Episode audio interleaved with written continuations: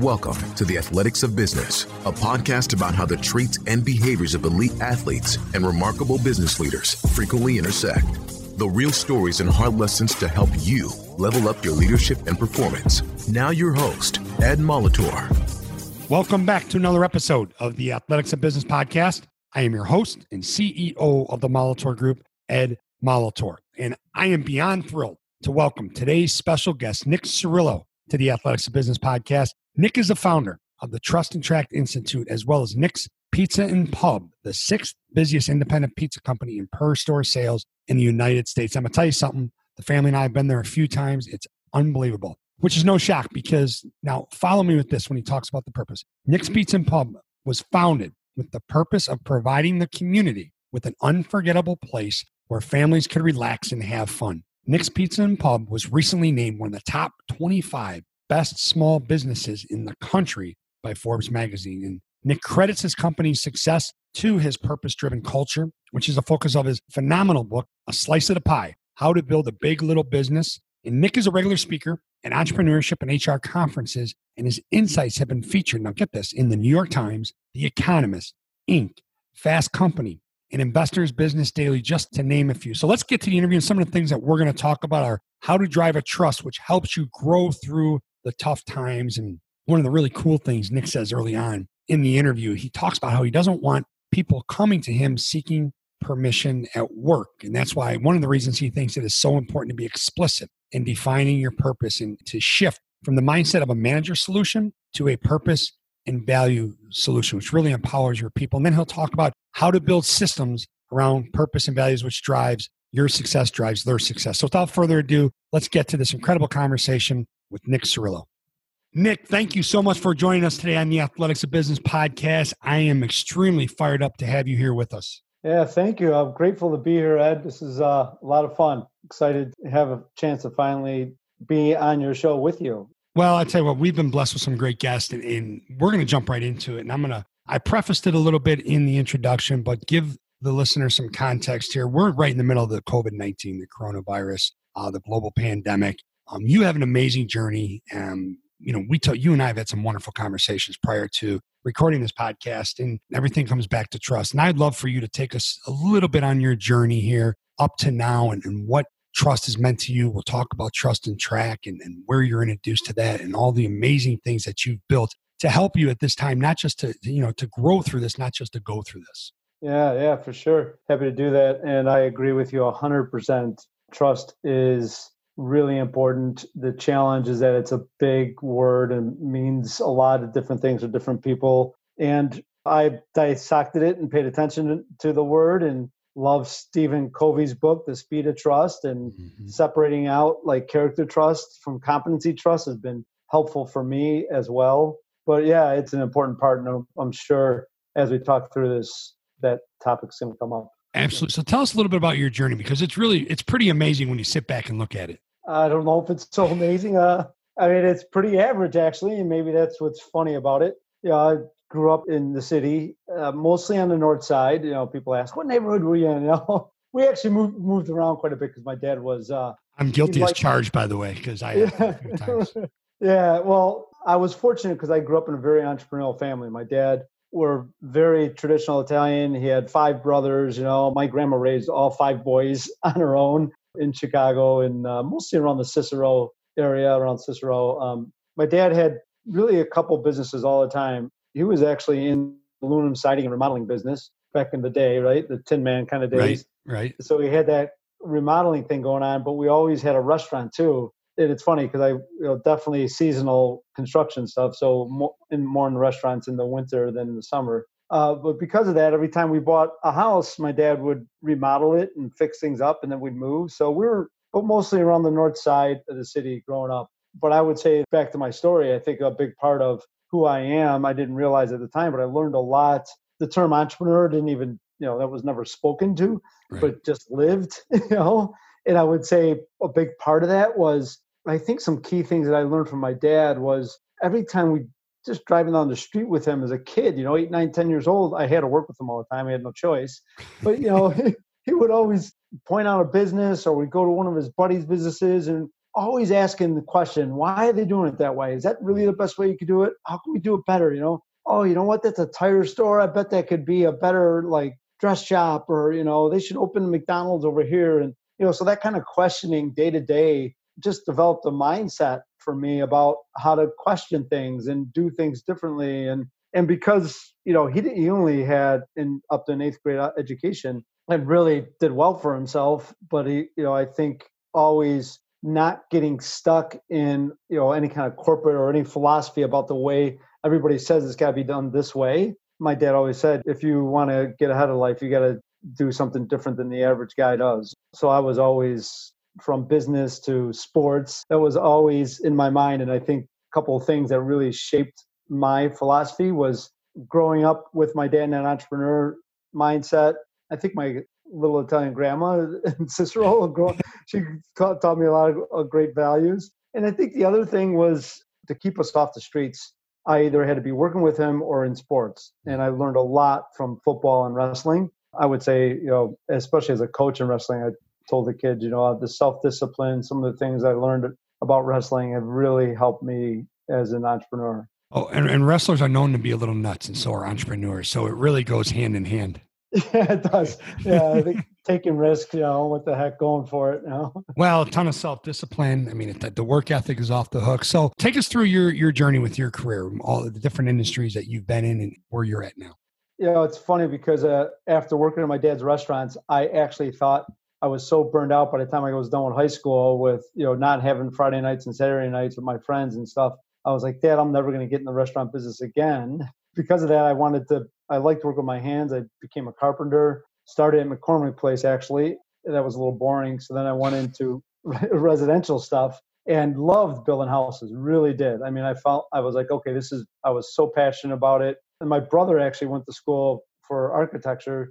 So sure enough, a few years later, after I'm, I start doing side jobs, and my brother graduates from college with a degree in architecture, we started our own doing a spec house. One spec house led to two next thing you know, we got our own construction company. So that worked out well for, and actually still is working out well. My brother still has a construction company. Mm-hmm. Uh, but for me, my journey, uh, what happened was I got married and had three kids, you know, and then we ended up moving out to the burbs. And yep. I wanted my kids to go to good schools. Moved, moved actually. Uh, we are building houses out in that Crystal Lake area in mm-hmm. Cary and stuff. And uh, great area. Bought, yeah, the northwest suburbs of Chicago. For those of you who don't know, and my kids were little, taking them out to eat. You know, my Danny was, you know, they were like two, four, and six, Danny, mm-hmm. Nick, and Michelle. And I just realized that there wasn't a place where you could take the family to go out to eat that was like a fun place for the whole family. You mm-hmm. go to the cheesy place that was great for the kids, right. but the food sucked, you know. Right. Yeah, brutal for the adults, yeah. yeah, yeah. And you go to a better place for the adults and the, the servers didn't treat the kids like first right. class. They would be good to the adults, but the kids were like a pain in their butt. And my angels, I you know, I couldn't imagine that. really, probably probably the reason you're out to eat in the first place too. Yeah, exactly. Yeah. So at that time too, I was also starting about 11 years into the construction business. It was changing.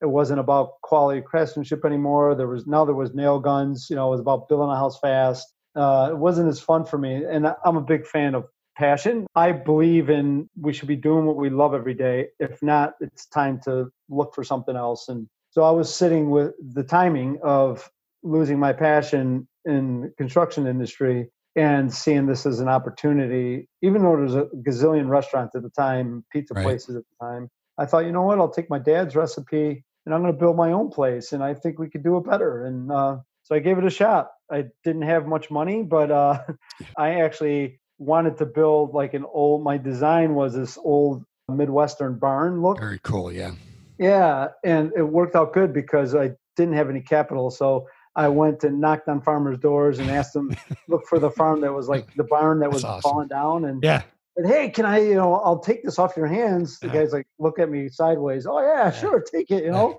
and but that was before old barnwood was cool you know mm-hmm. so this is 1995 well you made it cool nick yeah well, yeah. thank you. Yeah, right, right. I'm a tr- such a trendsetter. You know?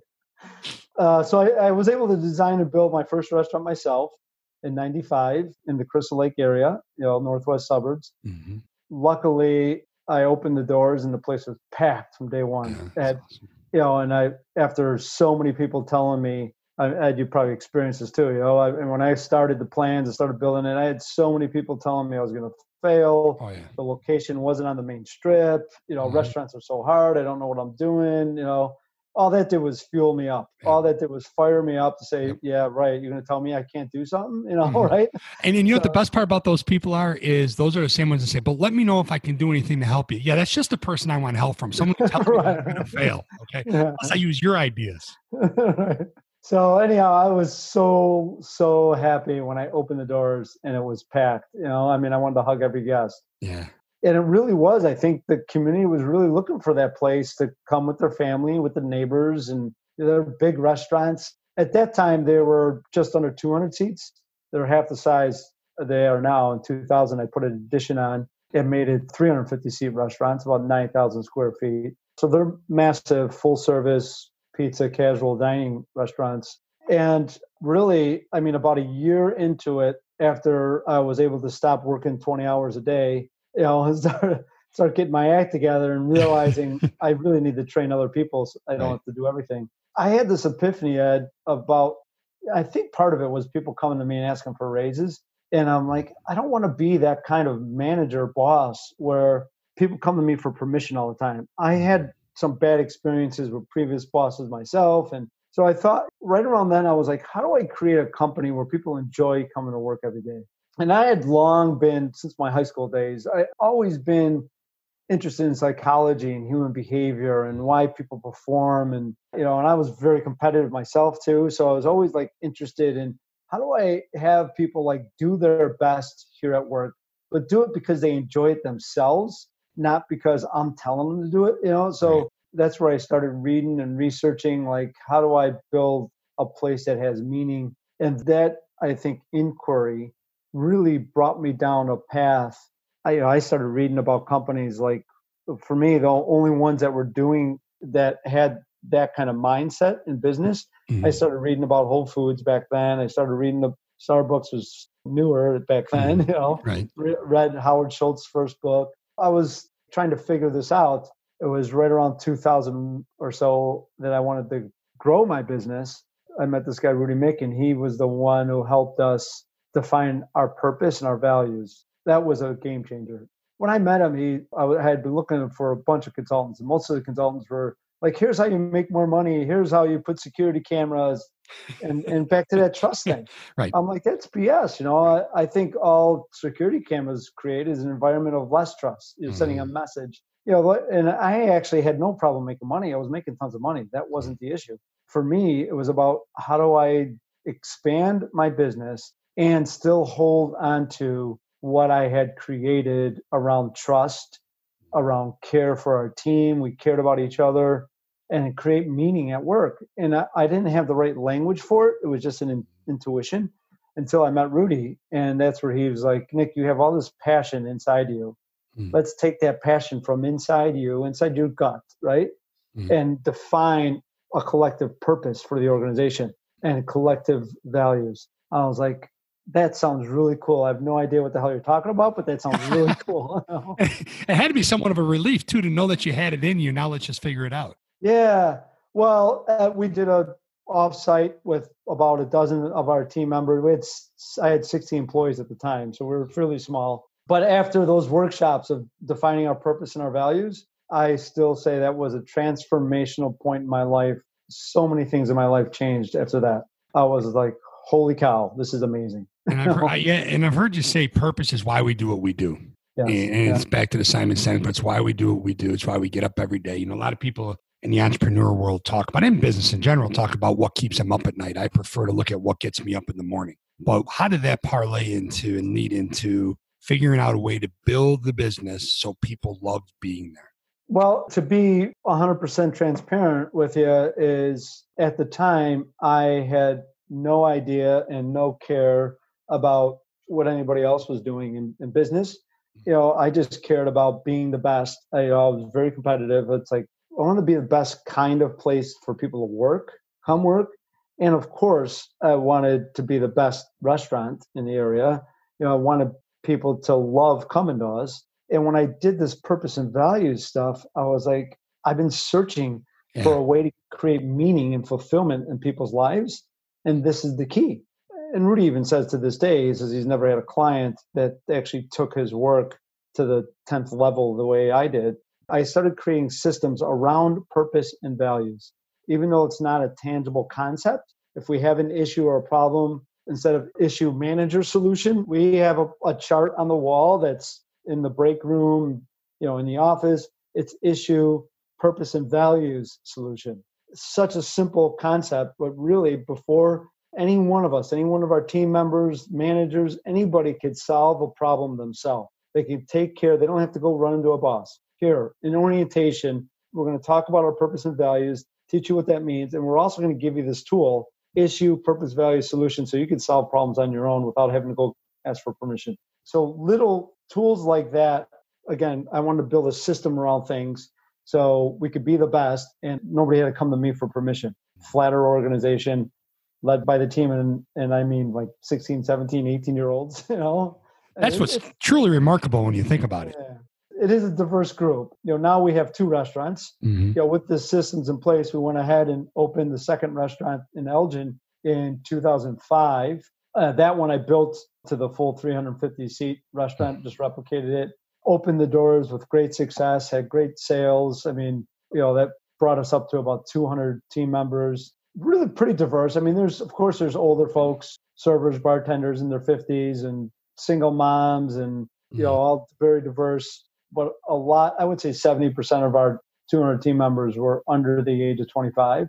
Um, well, I, I, can speak from experience. Obviously, our kids love the place. My family loves the place. The, our friends love the place. But what's really cool about it is you go in there and you feel like you're home. You know, and not just because of the fireplace, but in the ambiance, but because of the way people treat you, right? Mm-hmm. And I've never had so much fun waiting for a table in my entire life for such great conversations with the folks that work at, a, at an establishment. So I mean, it, it works and it works in, in good times and it works in bad times. And I'd love to, to kind of go back and, and talk about the culture you've built and how that helped you at a very significant tipping point in 2011. Yeah, so that's a good point. I, lo- I love what you said about even, you know, the final point I just want to make, you know, just off what you said, like even waiting for a table. When an organization really wants to live their purpose and values, they're going to put it into every part of the business, right? So hiring, orientation in our training. So when we start building the training out, for example, for the host team, you know, we have four or five hosts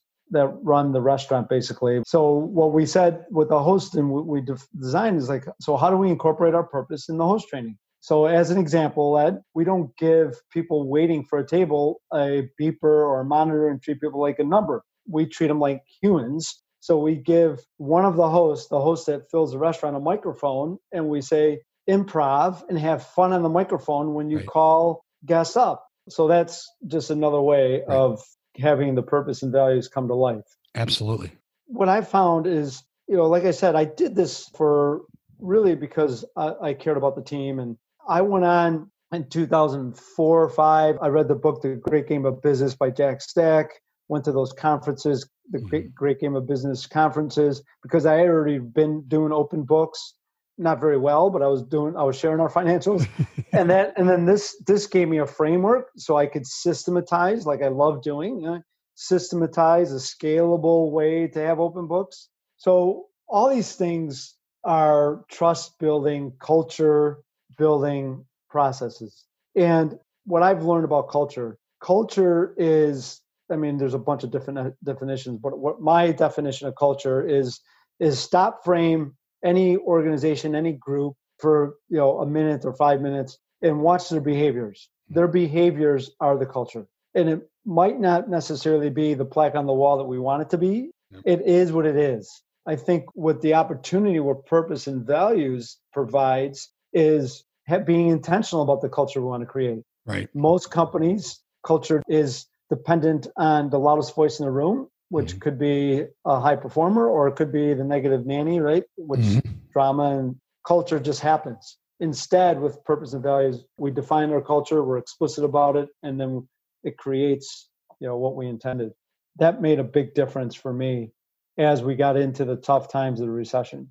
Well, and what I what I love about that is it's not command and control with you, right? I mean, you're building a culture, intentionally building a culture where you're getting the feedback from everybody involved in the decision making. And it's just the empowerment that that provides and the ownership. You know, I just had uh, today's podcast that goes out. Jason Bay talks about owning your dirt, you know, and it's yeah. the collective ownership, right? And you talk about that, like we own our purpose and values, and we we own our mission, and, and obviously that's talking about the future, which I love as well that you talk about. But what's that sense of with with the younger folks that you have working for, the sense that they're valued, that the work they're doing is important, and that they're really a part of everything that's happening? Yeah, it drives me nuts when uh, you hear people talk about millennials or the younger generation, how you know all the things they generalize and say they they're entitled and they don't you know. I have such a different experience of them. This generation is really high performers. Mm-hmm.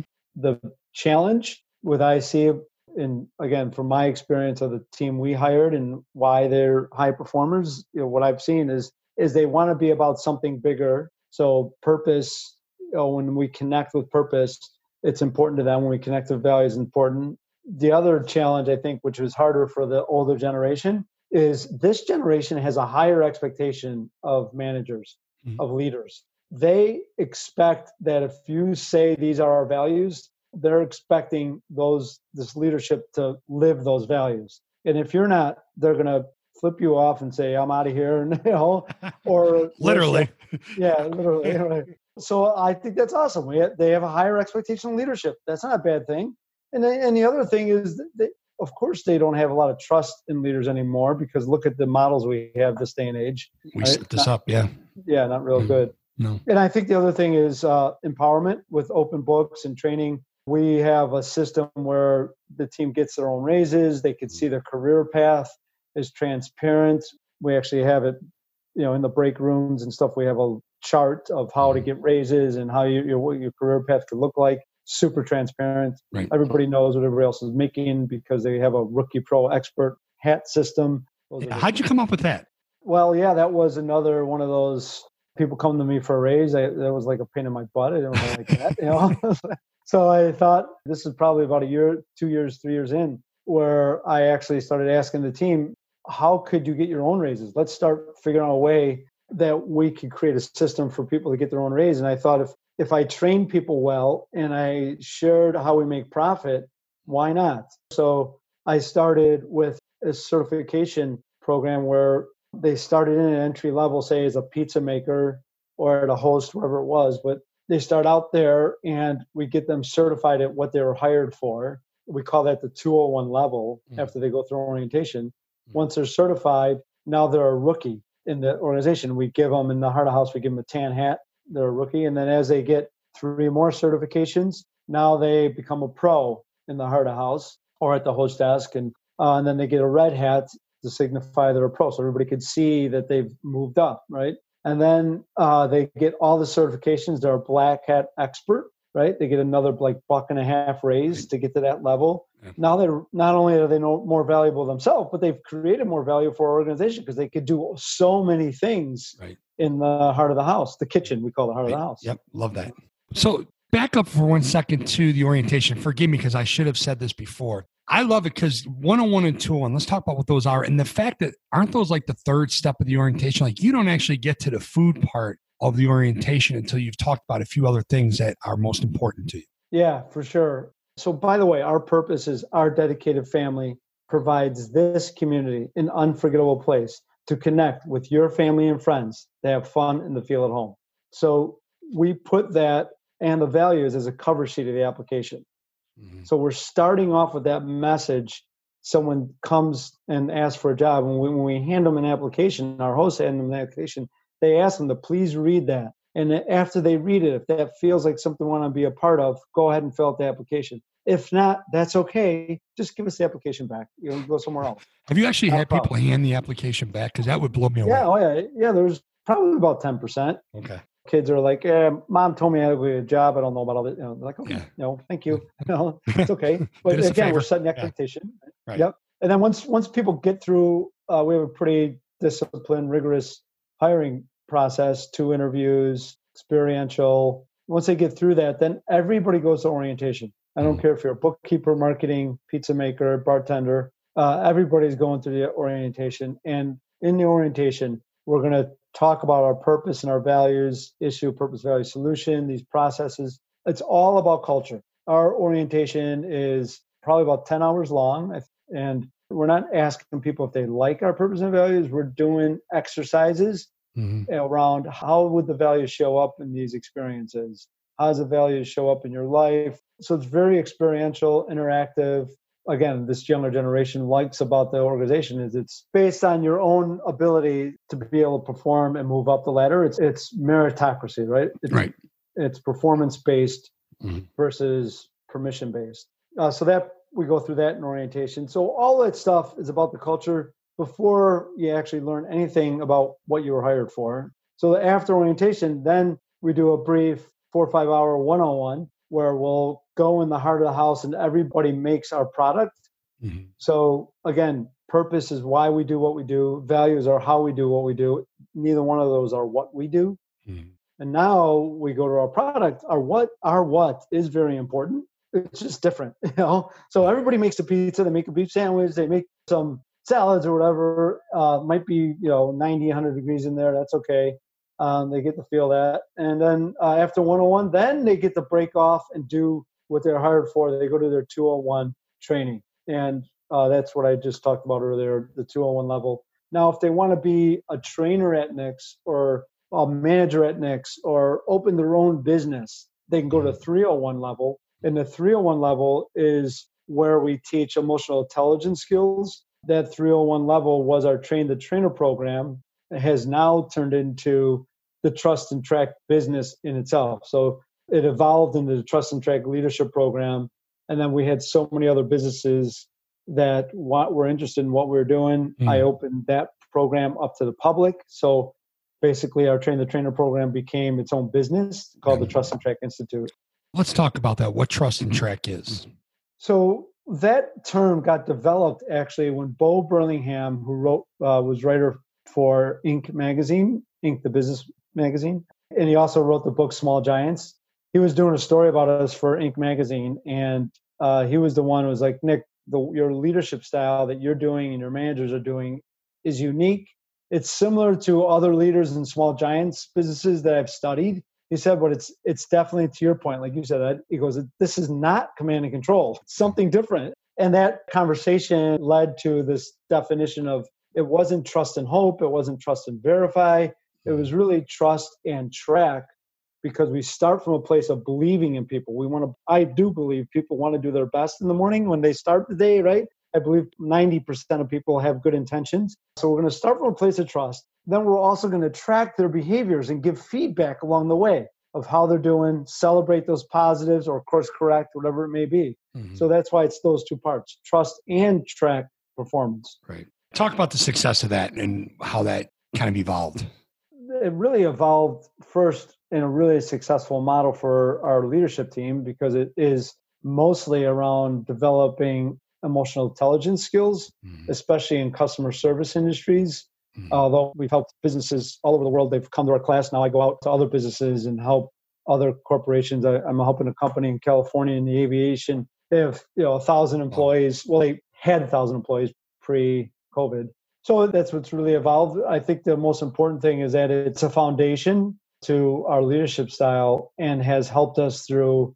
I mean, talk about the crisis we're in now. It's also that training and, and this culture stuff has helped us through the recession. You know, I wrote a book about it and all that stuff, but really it's a great model, I think, for the 21st century and for sure for this generation I, you know, I just started it because I thought it was the right thing to do and the right, right. way to treat people, as my grandma would tell me. Mm-hmm. You know, and it's turned out to be really effective this day and age. I love how you go back to the lessons you learned from from your Italian grandma. I love that from our first conversation. I, I love it. Yeah, I got to tell you, one of the things that was really was weird to me back in the you know early days of my business when other like the local community college came to me and said, "What are you doing here? You know, you have such low turnover, less than twenty five percent turnover, and you know." I had people coming to my business and asking questions. The Chicago Tribune did a story, you know, and I was like, "What do you mean I'm doing something different?" I go, "Didn't everybody have a Grandma Teresa the way I did and teach you This is the way you're supposed to treat people. Yeah. what do you mean? It's just a way of life. That's all I know. Yeah, exactly.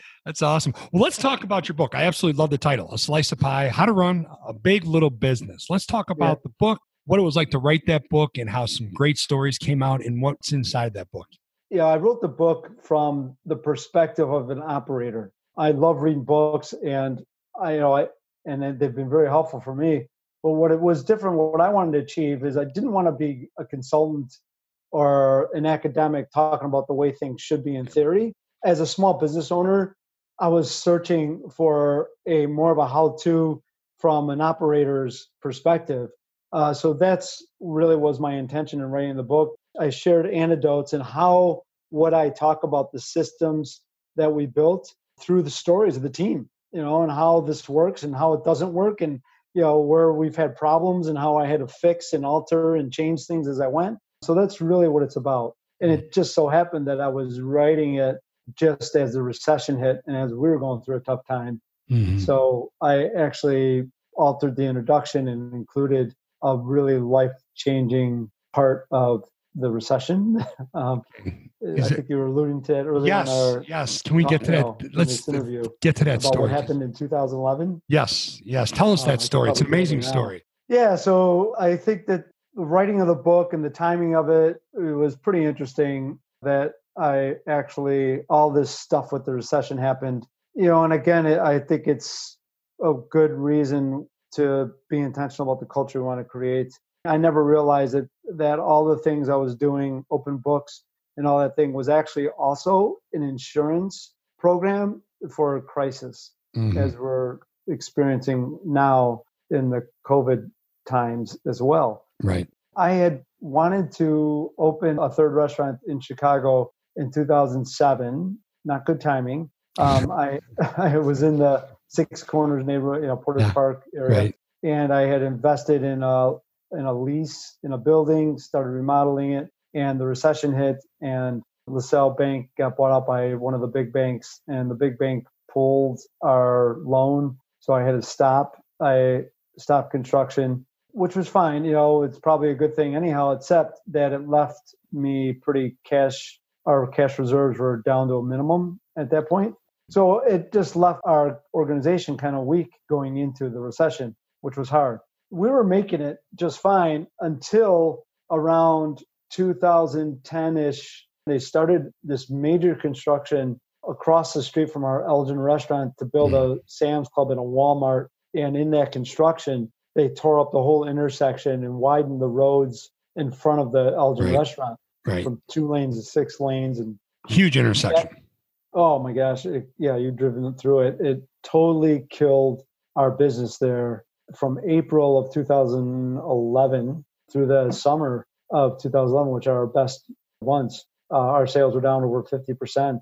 So that was a huge, on top of already the recession. You know, the recession I thought was going to be ending. We thought, oh, awesome, this is going to be great. You know, right. build yep. more traffic and you know, we did budget a little bit for the construction, but nothing like you know what happened. And one thing led to another. I mean, we just couldn't. You know, the Crystal Lake restaurant was helping us get through it somewhat. But finally, by the time we got to the end of the summer, I had done, I had started, you know, a few months earlier, made a cash flow projection model, and I could see about four weeks out, we are going to run out of money. Right. And this was like September, uh, and I'm like, holy crap, we're not going to make it. The opening of that those stores is going to be in October. I was like, we're not going to make it. I really thought this is it. I'm going to have to shut our doors. I'm not going to be able to make payroll. And when I saw that, I'm like, again, our values are open and honest communication. You know, we communicate openly, clearly, and honestly is one of our values. And I, you know, I said, well, I'm going to have to tell the team uh, that, you know, I, we have about four weeks left of payroll and they need to either find a job or do something. So with that, when I started talking to the team, they're like, Nick, thank you. And I, here I am prepared for people to quit and start abandoning ship. And instead, they're like, you know what, Nick, we think we need to share this with the community we need to let them know. Mm. And I'm like, what? You know, I, I, I already feel like, you know, sorry yeah, for yeah. language, but no, know, no, it's perfect. Here I am thinking I suck. I should be selling steak or pasta or something. Like I'm, you know, I'm going through the list of all the things I invest way too much money in training. You know, I'm doing all these things wrong, and I'm, and then the team is like wants me to share that with our community too. Right, you know, right? Right. And uh, you know what? They were right, and I agreed with them. And I had, I definitely had some resistance at first, but I'm like, Mhm. you know, and again, these are servers and bartenders and 16, 17 year olds who are like, let's put something together. Let's share with our community. Let's do a last hurrah for them to come in. I was like, all right, you know, I kind of was on the fence about it. And sure enough, we get to the end of this one week where we had a big promotion and the promotion didn't bring in the sales that we needed. That Saturday morning, I opened up my computer and see our numbers, and I was like, I honestly was in tears. I was like, this Right. is it. I'm done. I have to write a letter to our guest. Mhm. So that moment, Saturday morning, I wrote a letter to our guest about, you know, we had a database of about, I think, 18,000 Mhm. people on our database of frequent diners, you know, that I we send emails to. Before I sent that email, I shared it with my team and I said, could you proofread this? Take a look at it. What do you think? Being really honest, you know, I, I shared in that letter, you know, I wanted our community to know that we are going to go out of business. And we're going out of business and it wasn't because of my team or my managers it was really my fault.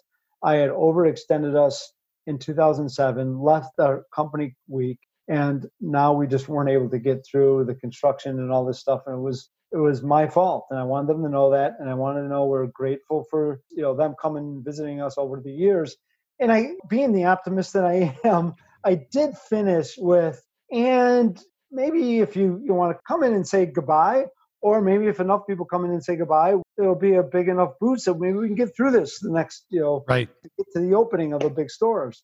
So my team looks at it and says, awesome, this is great. And I had also been talking to my bank. I share with my bank, let them know so they wouldn't be surprised. And of course, the banker is like, "Are you crazy? You can't do this. You're being way too honest." Oh, yeah. As And- expected. they're like, you know, you're going to have vendors are going to be cash only. They're not going to give you, you know, you're going to have mutiny. Yeah. You know, you won't get product, all this stuff. And so, sure enough, I go back to the team and told them I had also a PR friend look at mm-hmm. it and had the same response. I go back to the team and I tell them, listen, the professionals, you know, Yeah. Yeah. Air quotes, the professionals. They're Yeah. telling us uh, that we're being too honest, too transparent. We shouldn't do this. We're going to have even worse of crisis on our hands if we do it. And the team is like, no, Nick, we believe this is who we are. It's part of our Mhm. values. Open and honest transparency is, we think we should do it. So, of course, what do you think I did? Right. Yep. Absolutely. And I got to tell you, Ed, it's one of those divine moments when I, Mhm. you know, three o'clock in the afternoon, I had that choice to send that email to our guest. And it was like slow motion Yeah. when I hit that send button, and I was like, I just let go. I really thought whatever is meant to be. You know, I looked Yeah. up to the heavens and I said, you know, this is it. And I really thought I was going to go out of business. I thought, you know, I was going to get lambasted by the media, and quite the opposite happened. I was so blown away. Yeah. And again, it's I really believe it's because we've been so honest and transparent with our community. You know, we had done fundraisers for years that we give back to the community. The community uses, you know, the churches, the schools, the sports teams use us Yeah. for raising funds. Right. You know, so all that stuff, I guess, you know, had built it was an insurance plan. Yeah. You know, and Well, and, and how long did it take until someone responded to the email? Because I love this part of the story. yeah, uh, it was you know here I am virtually in tears. I send this email out. I'm like downtrodden, Right. You know, walking through the restaurant. Oh, this is going to be horrible. You know, and, and I get you know about not even 20 minutes. You know, Yeah. uh, walking through, uh, a guy comes in the back door, and I happen to be passed by him just as he walks in. And he says, "Nick, I'm here." I'm like, "What?" and it's like.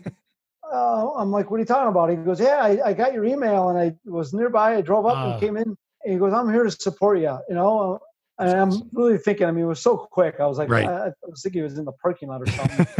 um, but he goes, I, you know, I got your email. I, I'm coming. I'm gonna get a beer and a pizza, and I'm here. You know, That's great. and and that was like the beginning of what was crazy avalanche of experience. The phone started ringing off the hook. Right. I had my special events coordinator come out from the office, and she's like, "Nick, are we going to be open in a week?" I'm like, well, you know, "Yeah, we'll make a week. You know, that's not a problem." Yeah. Um, she goes, "Well, I got the football coach from the local high school said he's going to bring the whole team on Oh. Friday after Yeah. the game and wants to know if we're going to be open."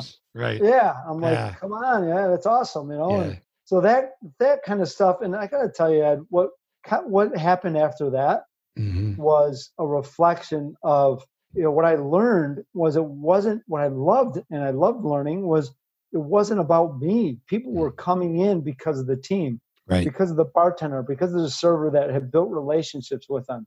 Amen to that. Um, yep. You know the story I've shared a million times about Mora the server. That's just one of many. Lisa, you know these stories. I had several. I'm, I remember uh, Amanda coming to me in, in tears with a regular guest on a Friday night. Mm-hmm. Oh, mom and daughter, you know, come in every Friday saying, We're here to see Amanda. You know, this little girl bringing in with her mom and dad, bringing her piggy bank of five oh. quarters, you know. How about that? Uh, yeah. yeah. They wanted to give it to me, you know, to Nick's in our server so we'd be around. It was so amazing. Well, and that and that, my friend, is a result of uh, doing things the right way for the right reasons, which is awesome. Yeah, I mean, our, our sales increased over the next five weeks 110%. We got enough cash. Our local vendor, the produce guy, dropped off a week's worth of vegetables oh. that on the house. Yeah. Did you send the banker a tomato?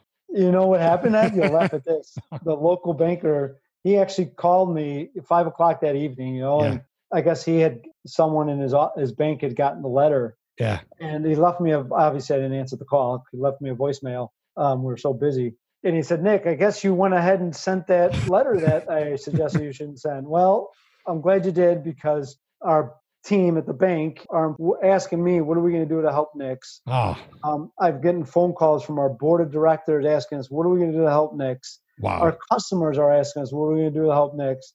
So guess what? We're going to be there. we're going to not only come in and dine in, but we're also going to take a look at your and restructure your debt and see oh. how ah. we figure this out together. How about um, that? Like, yeah. Amazing. How about that? Yeah. Well, that that's a phenomenal story to wrap things up. And before we go, where can our and we'll put everything in the show notes with all the links to what you're going to share with us. Where can our listeners find out more about you, what you're doing, about Nick's, and of course, uh, find the book? Yeah, for sure. I mean, go on Amazon and check out a slice of the pie.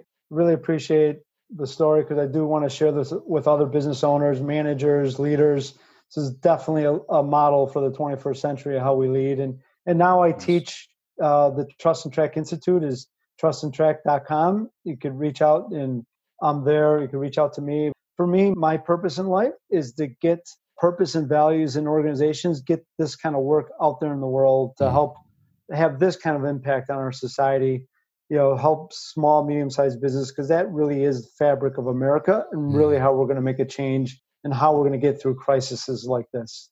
That's incredible. Thank you so much, Nick. I, I, appreciate you taking time out. I know that the schedule is crazy right now, and to, to take so much time out and to share everything with us, I'm extremely grateful for that. Thank you, Ed. I'm grateful for the opportunity to share this with uh, your audience. I wish we had more time so we could tell more stories because I have a feeling we're just getting started. yes, yeah, there's quite a few.